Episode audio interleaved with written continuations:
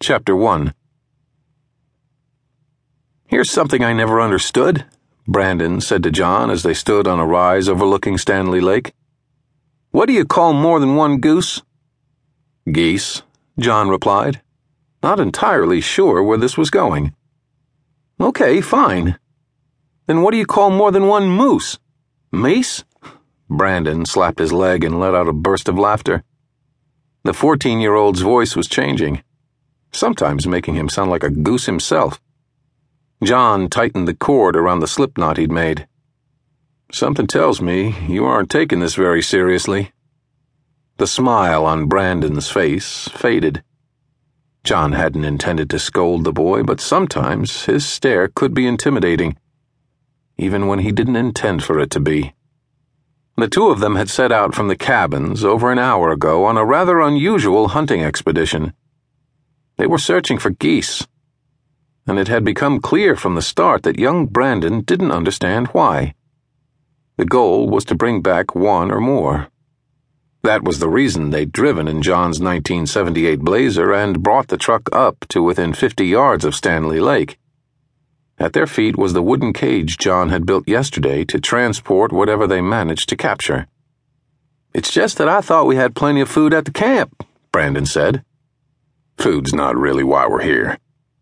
At least, it isn't the main reason. It took us about 4 months, but we're down to the last of the batteries, and candles are getting harder and harder to come by. Won't be much longer before we won't have any light once the sun goes down." "So you want to use feathers instead?" John smiled as a cool breeze blew off the lake and washed over him. A family of geese was over by the water's edge, and he watched them sunning themselves as he answered Brandon's question. "The animal fat is what we're after, Brandon. Diane and your mom will turn the lard into lamp oil by boiling it down with water and filtering it a handful of times to remove the impurities. Of course, it won't burn as clean as whale oil, but this part of Tennessee is a bit short on whales." "Yeah, I see what you mean." "If we get desperate enough, we could always use other animal fats, possum, raccoon, and so on. But the oil made from those guys tend to kick up far too much smoke. And apart from eating the geese, we can also keep them around the property for an extra layer of defense."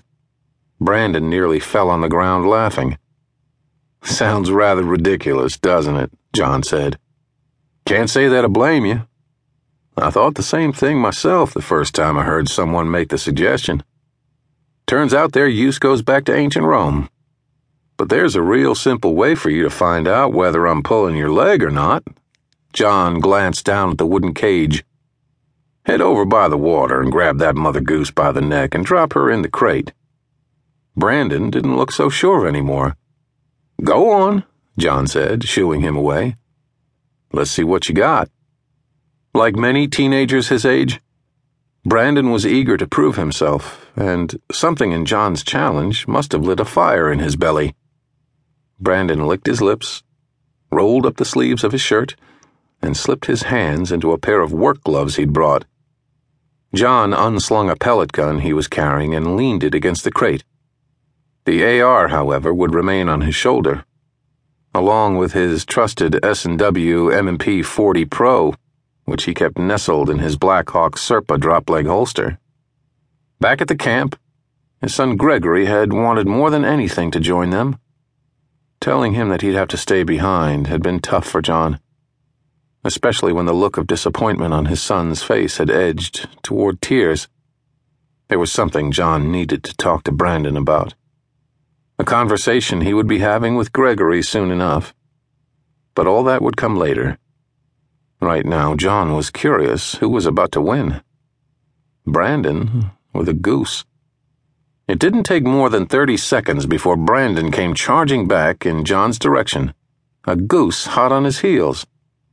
"That thing is crazy!" Brandon shouted, terrified. "Shoot it before it gets me!" The sight of the boy running from a hissing bird required everything John could muster to keep from falling over with laughter.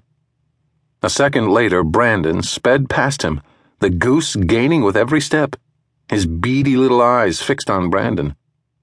In a flash of movement, John snatched the bird by the neck, scooped him up with his other hand, and dropped him into the wooden cage.